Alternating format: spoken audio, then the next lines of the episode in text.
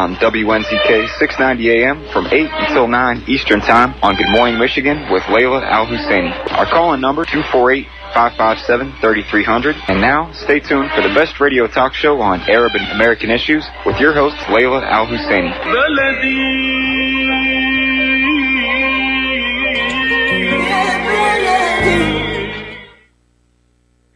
Morning and thank you for being with us. This is Khalil Hashim, editor of YaMichigan.com, the fastest growing digital business magazine in the Middle Eastern communities in Michigan. This show is brought to you in cooperation between YaMichigan.com and U.S. Arab Radio. Today is Friday, May 29th, uh, 2020. The weather is warm and pleasant. Uh, temperature could hover around uh, the 70s with some rain. We are told that we're going to get less humidity tonight, so enjoy the weather.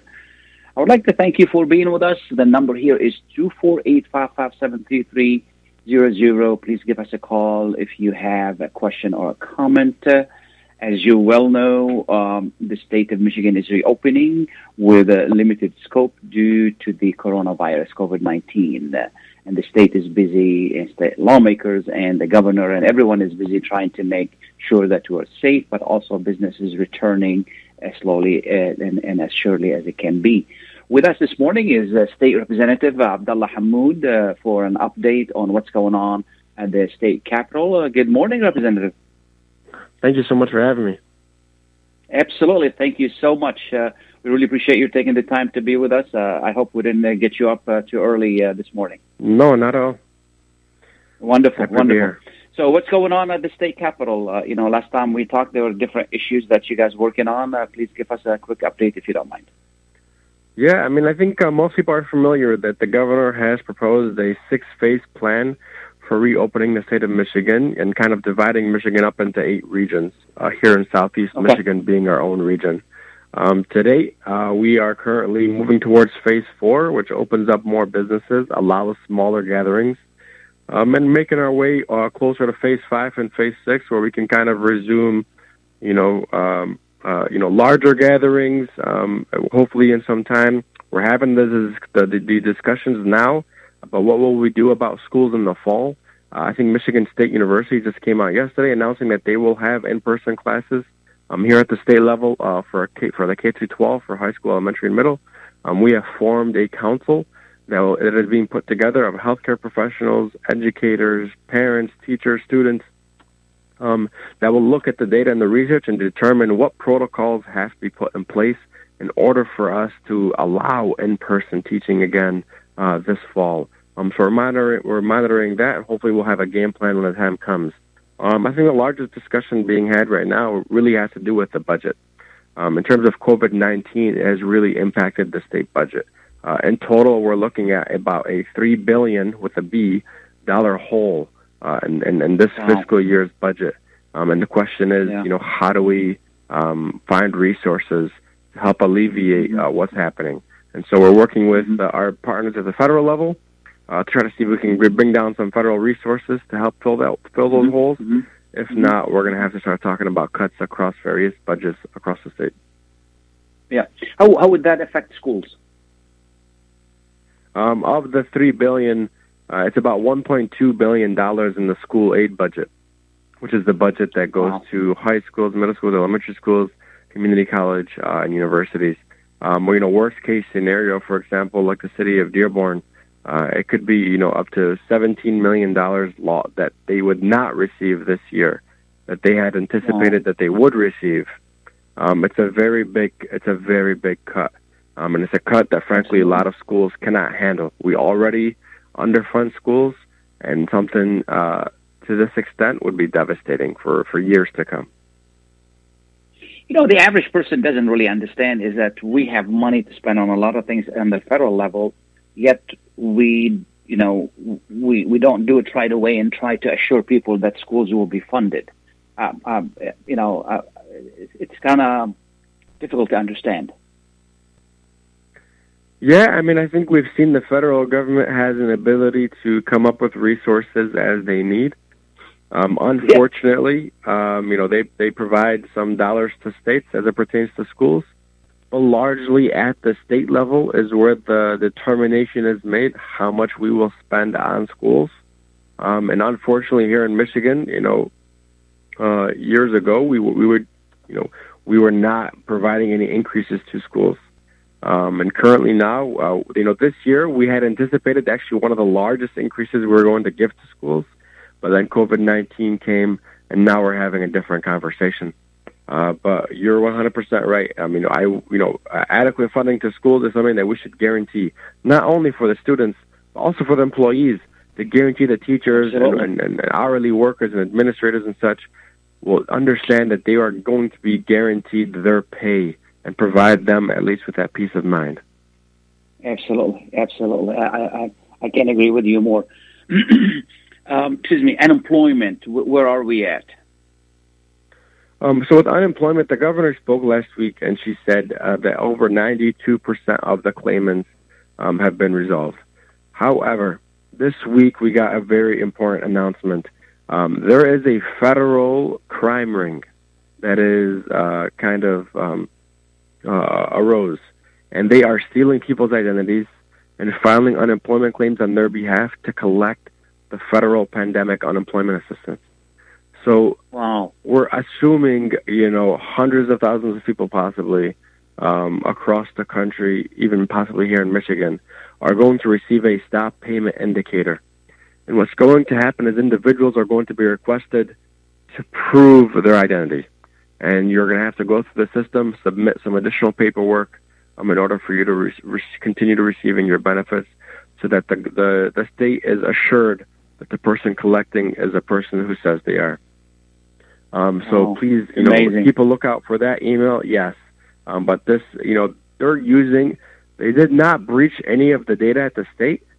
They're using data that was previously stolen.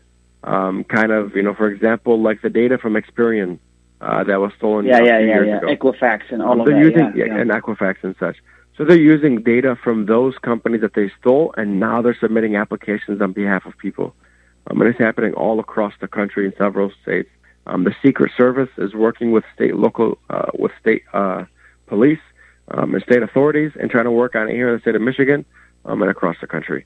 So just flagging that for individuals. If you see a stop payment indicator notification on unemployment, that means you need to prove um, your identity and submit more documentation.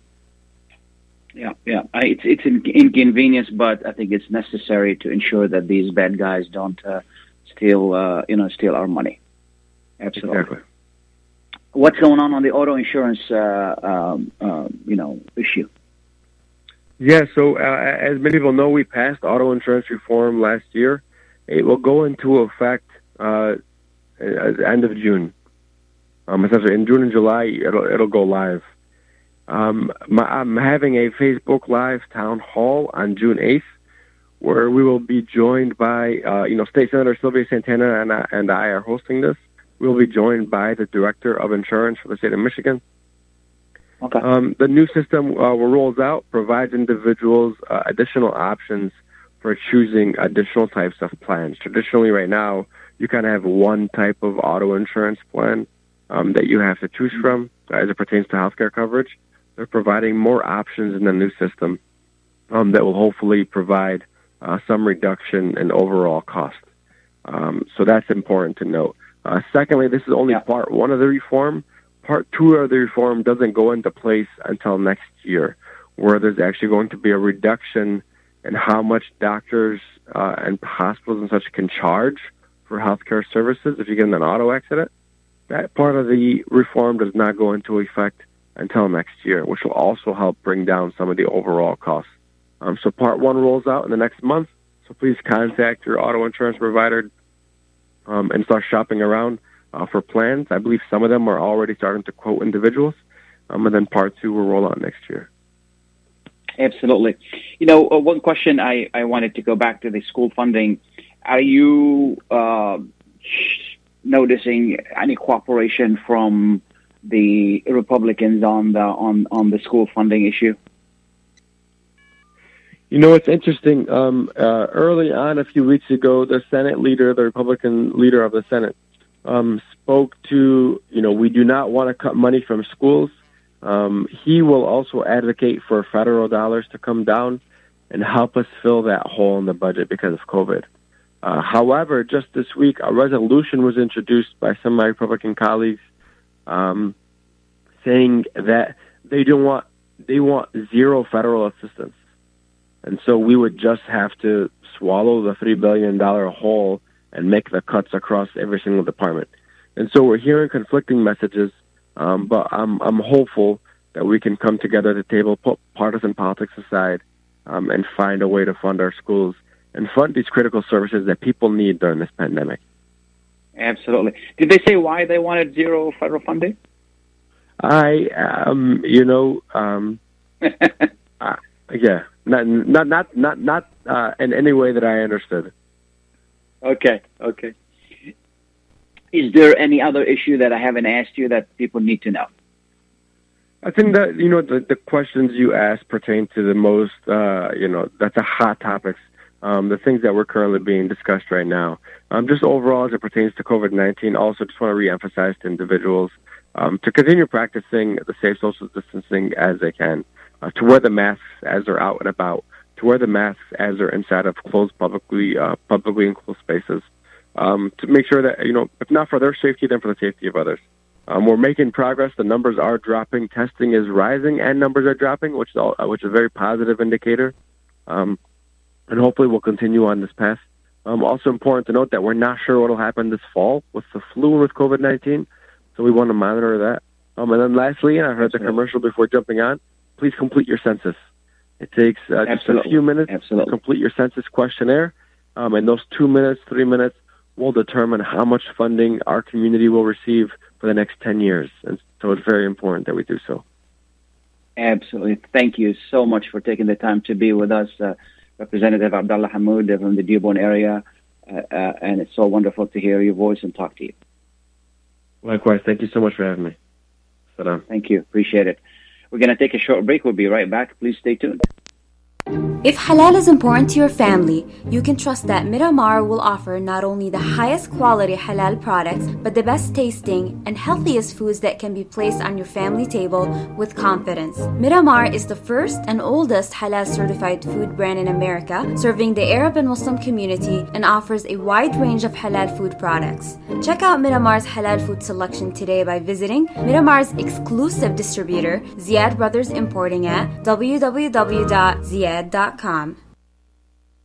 When it comes to reproductive medicine, IVF Michigan Fertility Centers are the recognized leaders. With locations in Bloomfield Hills and five other cities in Michigan and Ohio, IVF has experts in all aspects of the field. As a founding member of IVF Michigan Fertility Centers, Dr. Nicholas Shama is one of the leading reproductive endocrinologists in Michigan and Ohio. Dr. Shama has performed over 10,000 IVF cases and has helped thousands of couples fulfill their dreams of parenthood. American board certified in both obstetrics and gynecology and reproductive endocrinology and infertility, Dr. Nicholas Shama is a very caring, compassionate, expert physician that understands not only the medical but also the emotional toil of infertility on his patients. When it's time, get personalized care from Dr. Nicholas Shama at IVF Michigan Fertility Centers in Michigan and Ohio. Call toll free 855 952 9600. 855 952 9600. Kashat's Mediterranean Market and Shish Kebab offers a great array of your favorite Mediterranean meals. Meals range from lamb specialties, shawarma sandwiches, seafood dinners, and they offer special big trays of your favorite food, plus much more. Kashat's Mediterranean Market and Shish Kebab address is 32839 Northwestern Highway in Farmington Hills. Their phone number is 248 538 9552. That number again is 248 538 9552 and the supermarket is open from 8 a.m. to 9 p.m. Kashat's Mediterranean Market and Shish Kebab will definitely leave you satisfied. Welcome back and thank you for being with us. Uh, this is Khalil Hashim with YaMichigan.com. The number here is 248-557-3300. Please give us a call should you have a question or a comment. Uh, a lot of people don't think that they would get the COVID-19. They would get the virus and and then they have no idea how it would affect them until it happens, and then it'll be too late because it does change our lives. It does make a big difference in our lives. And uh, uh, with us this morning, uh, someone who uh, had to go through that, she and her family, and I asked her kindly to be with us and to share her story so we can learn from her experience. Uh, with us this morning is uh, uh Dr. Sarah uh, Sayed. Good morning. Uh, good morning, Khalil. How are you? Good, good. How are you? And thank you so much for uh, being with us. And, uh, you know, I wanted to ask you, did you, before this happened, did you think that you would get the virus? Thank you so much for calling me here today, but absolutely not. We're a very healthy family, very physically active. I I never thought that we would actually get the virus and my kids will get it and it'll just be in the home and that we would go through three miserable weeks. So it was really it came as a shock. Yeah, yeah. And how how did it happen? How did you uh, how did you contact the the, the? Um, so um, uh, uh, uh, what happened is that uh, my husband is a healthcare professional. So knowing that he's a healthcare professional, we were taking a lot of precautions. Um, he would change his scrubs at the hospital before entering the home, keep his shoes out. As soon as he would enter, he would take a shower before he meets and greets any of us. So we're taking all the necessary precautions possible. Um, but he's uh, um, ENT, so he, he's a head and neck uh, surgeon. So he did a trach on a patient, which he didn't know at the time was COVID positive, though he was fully, uh, you know, equipped with PPE. Uh, but he found out a few days later that that was a COVID positive patient. Um, nevertheless, um, he, he um, you know, we, we, we continued with the precautions, but my husband was uh, caught the virus and he was positive, but he was asymptomatic. So we had no idea that he had the virus. Um, a few days later, um, we were just, you know, we went hiking with the kids in the in the wilderness. Uh, we were totally fine. But a few days later, I caught it. And then once I caught it, the first few days we just thought maybe it's a normal flu. It's, it's flu season. Uh, we went in for testing, but they didn't test me because they were only testing the healthcare professionals or uh, frontline workers at that time. So they sent me back. Um, so I came home. I just um, I, I secluded myself uh, in a room, so just made sure that my kids are not entering the room. Um, we were just taking necessary precautions just in case if this is coronavirus, which I at that time didn't think it was. I just thought it was a flu. But when the yeah, when yeah. the fevers continued, you know, for days and days and days, and it's like, okay, you know, and the body aches and all the other symptoms started. So seven days later, of 103 degrees Celsius uh, fevers continue as I went back to the hospital, and obviously looking miserable this time. They tested me again, and it came positive as I suspected. So mm-hmm. really, we did we, we we didn't think that we would catch it because we were taking all the precautions every time I would step out of the house you know, we were um, with our gloves and masks and all that. But this is airborne, and it is very, very important to just be extra, extra um, careful. Absolutely, absolutely. And and and what I mean, you mentioned fever. What else it is associated with? What kind uh-huh. of pain? What kind of you know. Right. Okay. So the first, um, the first two three days it started with fe- fever, and then it went into extreme body aches. Um, I couldn't open my eyes. My eyes were swollen. I had major headaches. Um, every four hours, my body was shivering. I would get high fevers, and then I would be on 4,000 mg Tylenol um, per day. So uh, uh, once I take Tylenol, then I would my fever would come down with a pool of sweat so every four hours, I was in a, I was shivering, and then I was in a pool of sweat, and then I had no, uh, no taste, extremely nauseated. I couldn't smell anything. Um, it was something that I've just never felt before. Um, I wasn't literally in bed. I didn't have the energy to even get up or even sit up or, or walk. So um, I was um, I was really down, and then I believe the seventh or eighth day I started having um, um, a, a heavy chest, a pain in my chest, or tightening in my chest, where I felt like I couldn't breathe properly. So that's when I went into to the hospital. Um, also, the blood pressure was going really low. I was extremely dehydrated because I couldn't eat anything. Um, so it was just uh, it was just a really tough time, something I've never experienced before, and it's something I would not wish upon anyone. So I'm really here today sure, to, to, to really emphasize on the fact how important it is to maintain social distancing this is, because this has not gone away, even though our numbers are decreasing. But I'm hearing, um, I'm, I'm hearing uh, reports that it's going to come back. Um, we may have mm-hmm. more waves of it, and mm-hmm. this is not something that I'd wish upon anyone. Absolutely. So it didn't go into your lungs. Is that is that what happened? It did. It did. So when I did go to the hospital, they did my chest X-ray and they said I had pneumonia. So Okay. uh, they gave me uh, azithromycin for pneumonia. Um, I was even on uh, Plaquenil, which later I found out from my um, ID uh, uh, doctors that it wasn't really actually good for me, but I had already taken a full dose of it. So, um, so yeah, I did have pneumonia, and and I think because I've had pneumonia maybe two years ago, um, maybe that's why mine got really worse because um, my my husband didn't have symptoms, but I had my two older sons also got sick, but four or five days later they got better. Um, and mine was Mhm, the mhm. worst. Um, Okay. but uh, you know, as a as a as a mother, my my biggest worry was to make sure that my kids don't get it. So we completely separated floors. They were on a different floor than me um, because we don't know which. If you know, there's so many strands, and we just wanted to make sure that he didn't, they didn't get it. But a few days later, I found Yeah. out that they both had it as well. You know, they were Yeah. miserable. They were in bed, and you know, body aches, headaches, eye. Their eyes were hurting. They couldn't smell or taste anything. Fevers. But alhamdulillah, alhamdulillah, theirs didn't last too long, and they got better within four or five days. But this is Mhm. something just to take very seriously because two day, a day after Eid al-Fitr, uh, a very dear, somebody that was very dear to us in Chicago just passed away with the same virus. So that's even more scary Yeah. for me to hear that we just had this whole thing. And this family in Chicago, it's, it's, it's, a, it's our family, and it's, all five of them were at the hospital on vent. Um, four of them came home, and, and the father never came home. So these things are very serious and to be taken seriously. Absolutely, absolutely. Now you ha- you isolated yourself at the beginning. Is that correct? Mm, I did, I did. But we were still sharing the same hallway to go into the kitchen and the washroom Yeah, and stuff. But once I found out that Yeah. I was COVID positive, I totally moved the floors. The kids were brought to, to the other floor. Uh, we were not sharing uh, the same hallways anymore. Anytime I would get out of my room, I would have the Lysol spray everywhere, you know, just trying to be as, as careful, cautious as, pos- as possible. Um, but you know, uh, I guess if you still if you live in the same house, it's the same vents as well. So even though, and if, if this is airborne, I'm, I'm not sure what happened. But my my my older two did get it. Um, I, our younger son, we're assuming that he got it, but he was asymptomatic, like my husband was.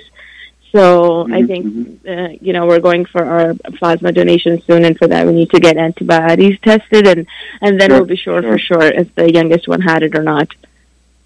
Sure, sure. And now Yeah. you're completely healed. Uh, I wouldn't say completely healed. They said it'll take uh, two to four months because uh, my level of exhaustion. I, I was a very physically active person before the COVID.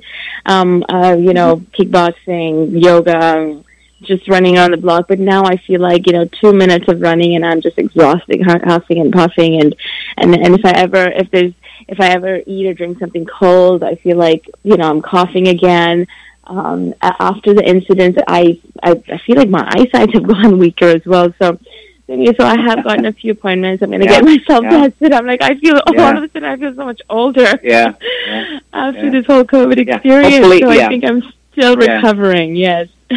yeah, yeah. It takes time, hopefully, but you will you will recover from uh, yeah. from what yeah, I've read. yeah. Every day. And and, and as you mentioned, yeah, yeah, and you practice a very good, healthy uh, way of life, so that's Mhm. going to help as well. Yeah, And absolutely. Can't yeah, we still don't get back into it. understand. Mhm. Yeah, and we still don't understand really how this virus affects people differently. We still don't understand that, and and In the uh, same it's just amazing. Yeah, Mhm. yeah, just amazing, just Yeah. amazing. You know, no first we were told And, and, mhm. only sick people, old people, and then Right. then we started seeing healthy people like you and others, and then we Right. start seeing athletes, you know, even that Right. in, in this. So Yeah. it's really unbelievable, you know. Exactly, and you know what? For me, my history is I, I I rarely get sick.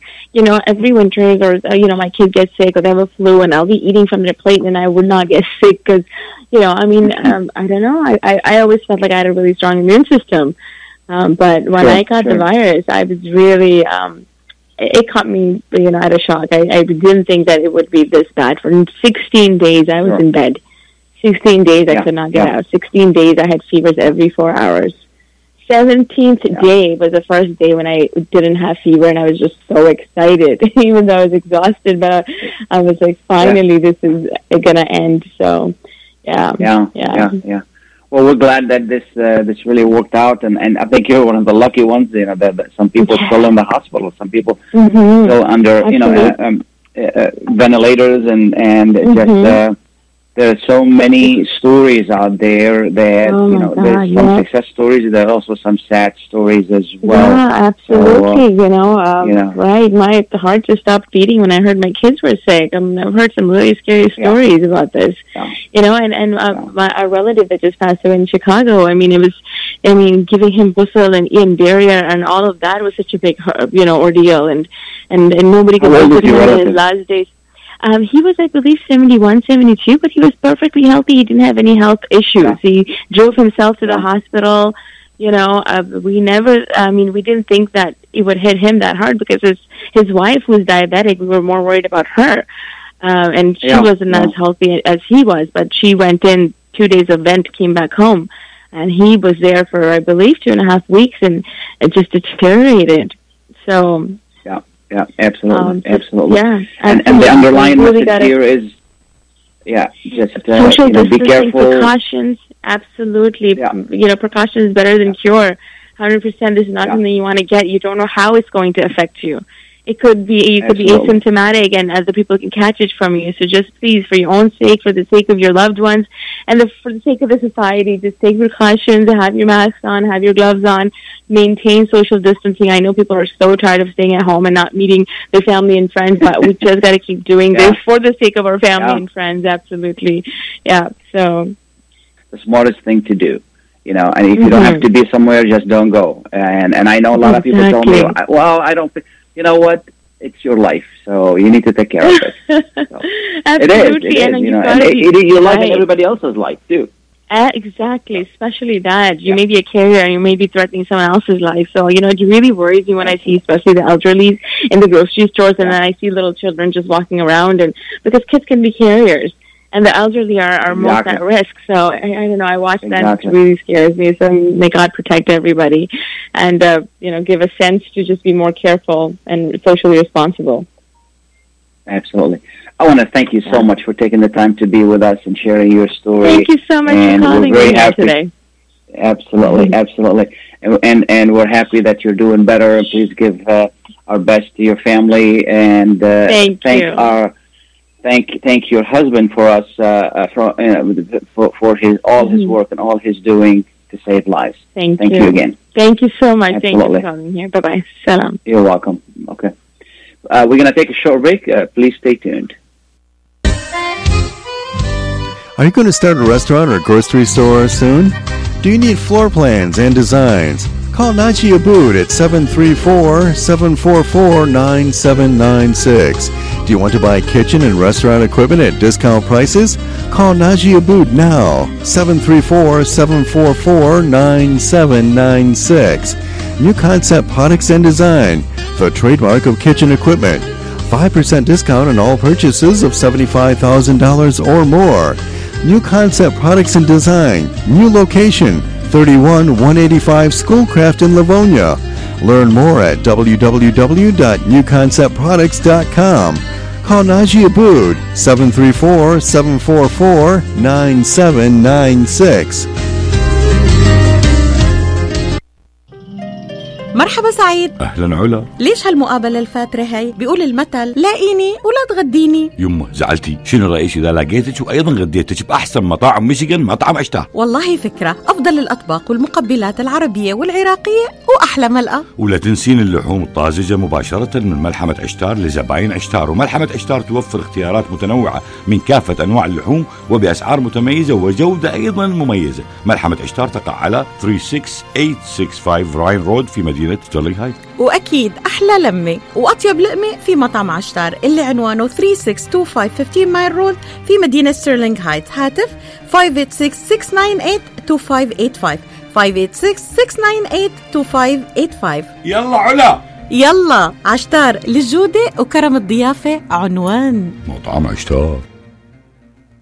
When you're looking for the best in optical care, Dr. Imad Nakash is your doctor to see. With years of experience and thousands of successful procedures performed, you can trust your eyes to Dr. Imad Nakash. See Dr. Imad Nakash and his professional staff for your eye care needs. There's two locations to serve you. In Hazel Park, call 248-336-3937. 248-336-3937.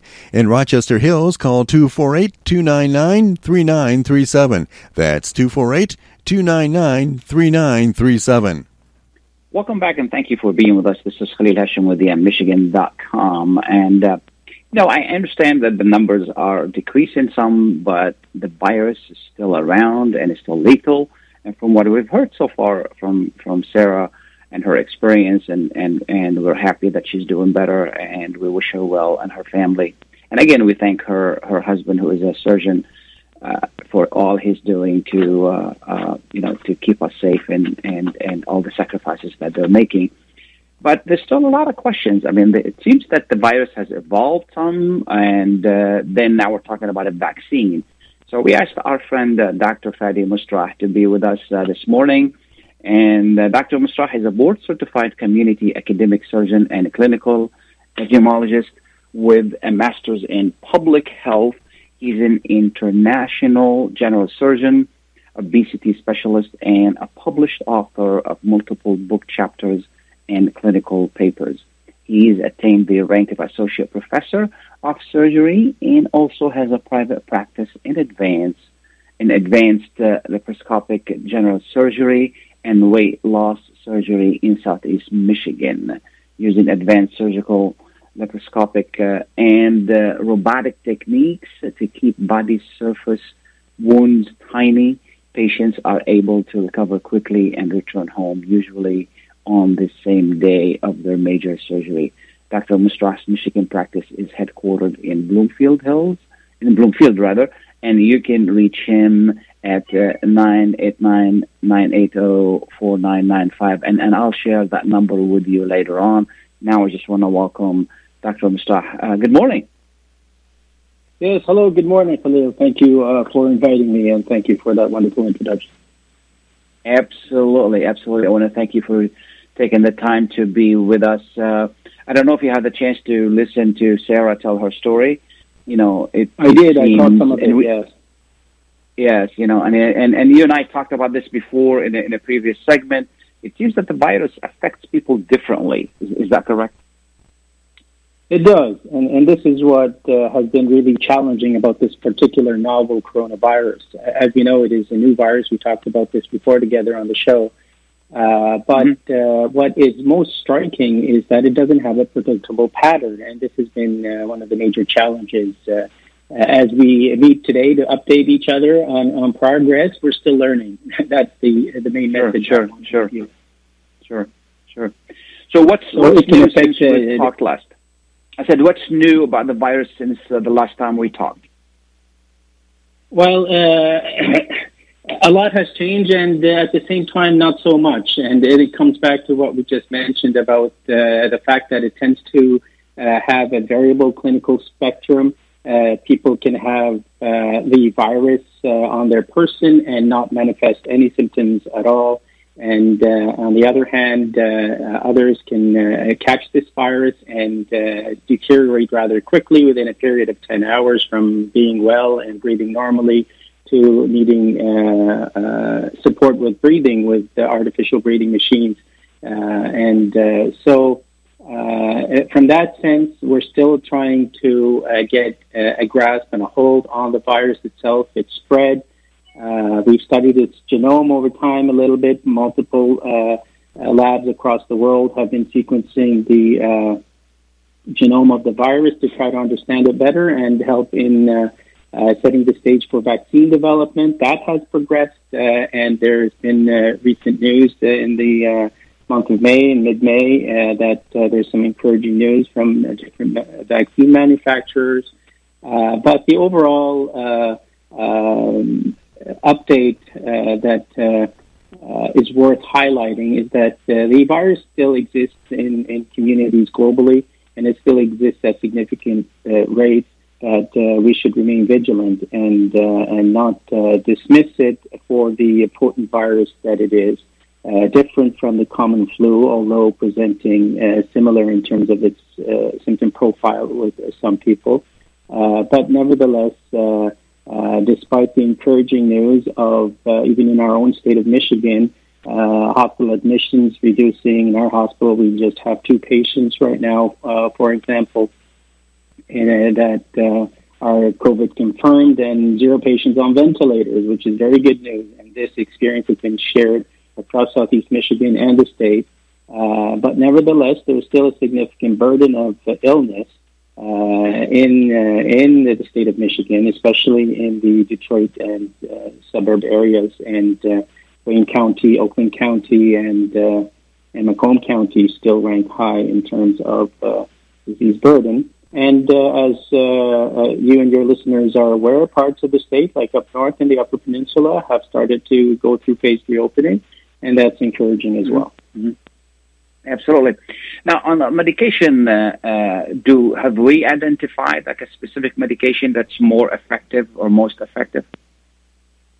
Well, there has been some good news in that uh, arena. It's mostly related to uh, an antiviral that you may have heard of uh, called remdesivir.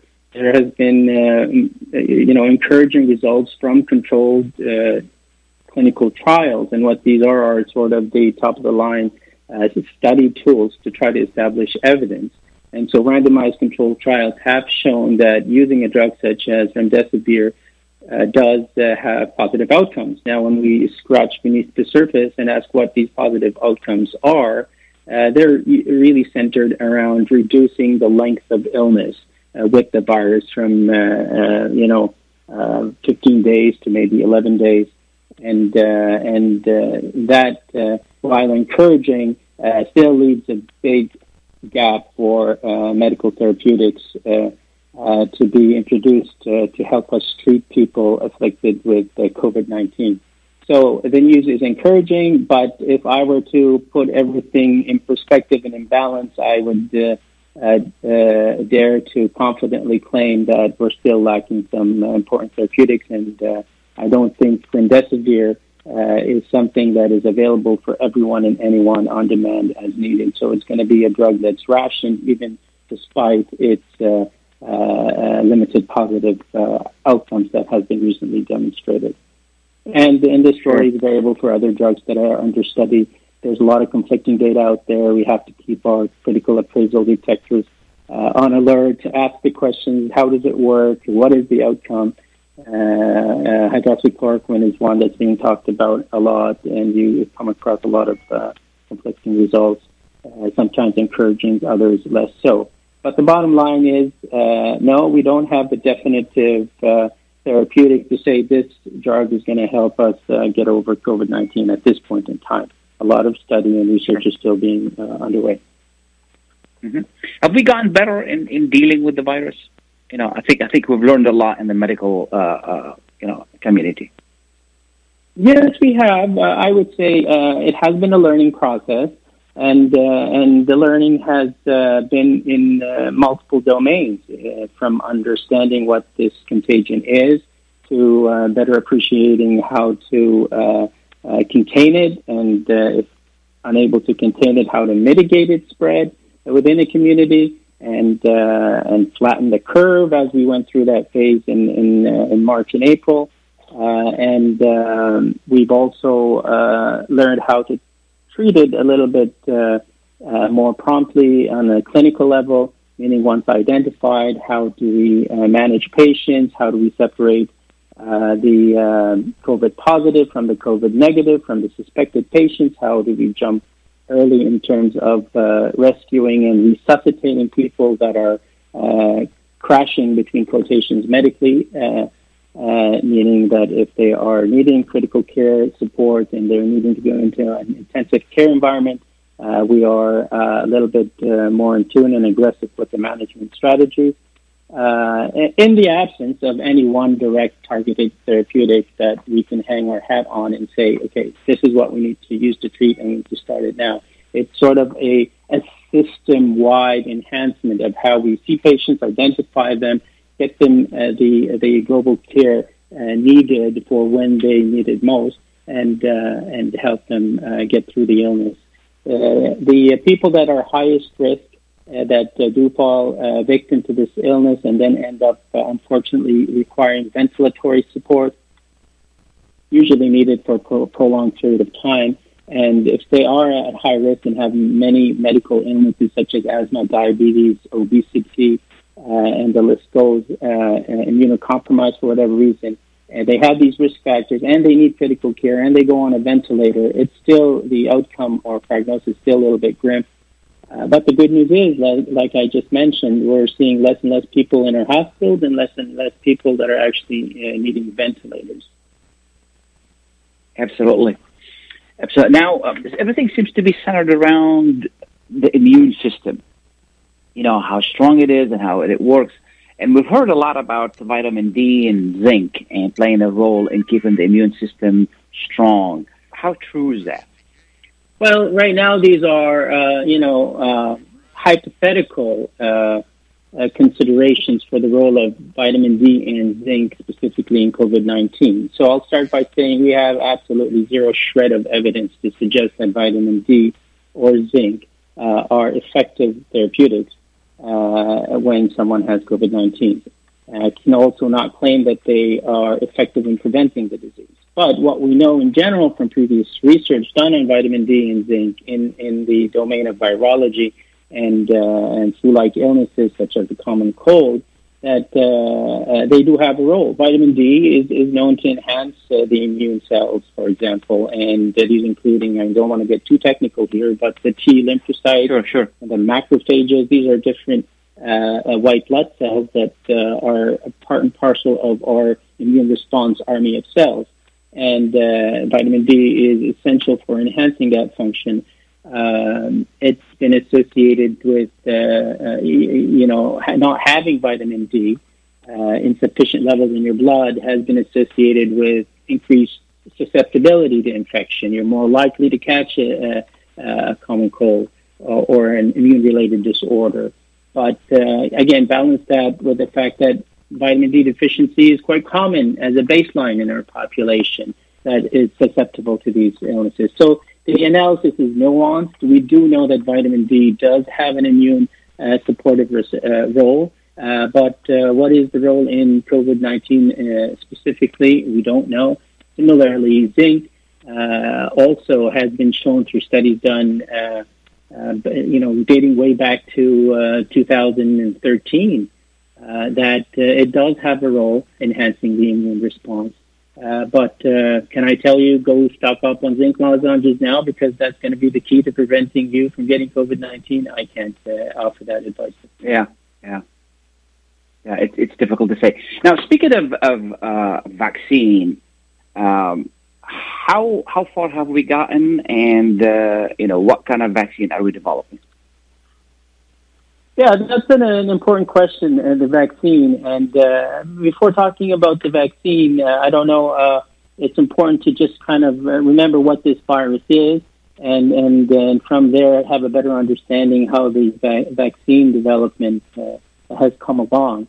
So, as I mentioned, it is, it is a new virus, but it is of the type, um, it's a messenger RNA virus, and that's a specific type of virus and uh, basically uh, uh, it is similar to other coronaviruses such as the SARS uh, and the MERS coronaviruses that we've heard of before. So uh, vaccine development usually takes a lot of time, but because of the similarity of the SARS-CoV-2, which uh, to the previous SARS virus and the MERS virus, we're able to take a lot of research that was shelved for a while and uh, and uh, reinvigorate it to speed up the process to try to uh, come at a vaccine for COVID nineteen. So uh, that has been done. That has been done vigorously. The uh, White House has supported uh, an initiative to basically ramp up production for vaccine development. And there are multiple laboratories across the world that are basically working on this. At present, uh, we have uh, two uh, sort of front runners uh, that seem to be uh, getting a lot of news press. One uh, is uh, um, from the uh, Moderna vaccine, if you've heard of it. And uh, Moderna vaccine is a company basically that has uh, developed a messenger RNA structured vaccine that goes and basically inserts into cells and starts producing the spike protein that's on this coronavirus. And, uh, mm-hmm. and this is the spike protein that your body, once exposed to the spike protein, develops an immune response to. So that's being tested, and just this uh, uh, month, uh, there's been recent news that it's uh, uh, starting to show some promise, and and that it's basically safe with initial um, testing.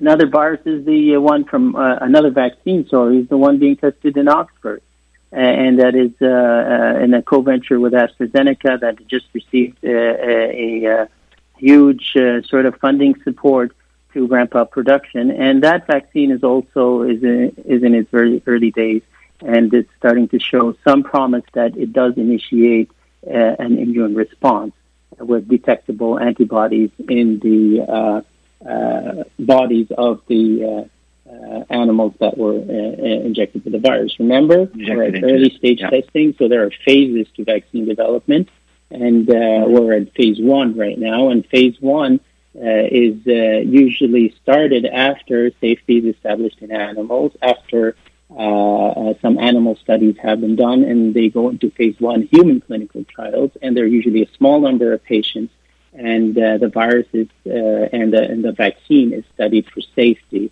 and the, the volunteer research uh, individuals or subjects are carefully followed for the development of any signs of illness or adverse reaction to the vaccine before it's pushed to phase two.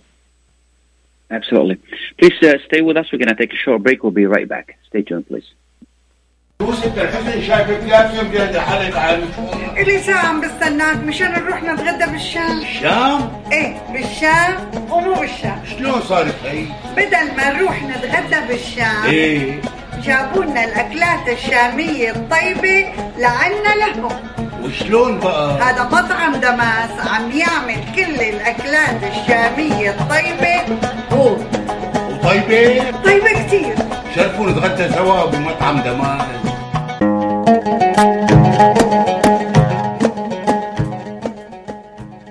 الأكل الشامي الأصيل فقط بدمس كوزين.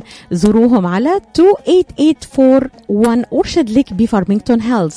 ولطلباتكم اتصلوا على 248 987 That's 248 987 دمس كوزين اند كاترينج جبنا لكم الشام لعندكم.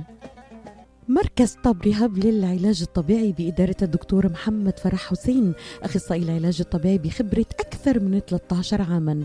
طب رهاب يقدم خدمات العلاج الطبيعي وإعادة التأهيل ويضم مجموعة من أفضل أخصائي التشخيص الدقيق للحالات المرضية مع خبرة عالية في التعامل مع الحالات التي تحتاج إلى إعادة تأهيل وعناية خاصة بعد العمليات والكسور.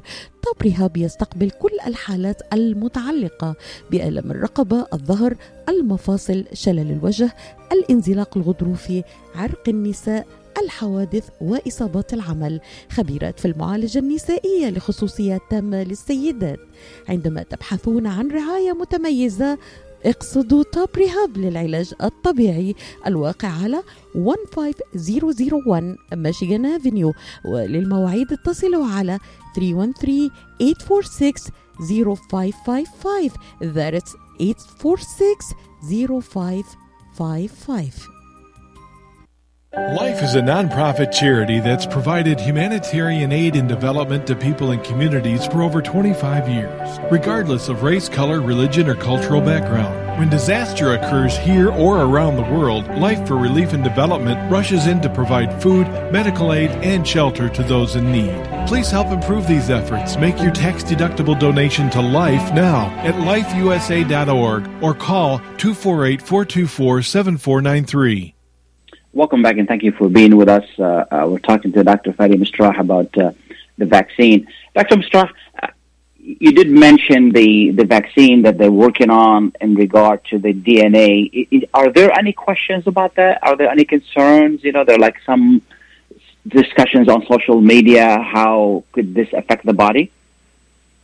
Yes, I mean, there's lots on social media, and, and, and this is something we spoke both about before together that we have to be careful about our source of information, what to take as fact, what to uh, uh, accept as fiction, and how to tell the difference and where to go for reliable information. That being said, uh, there are always concerns with vaccines. Uh, vaccines have been a controversial subject for many for years, but they have proven themselves uh, to be clinically uh, essential in uh, uh, eradicating uh, some infectious diseases and protecting populations from others.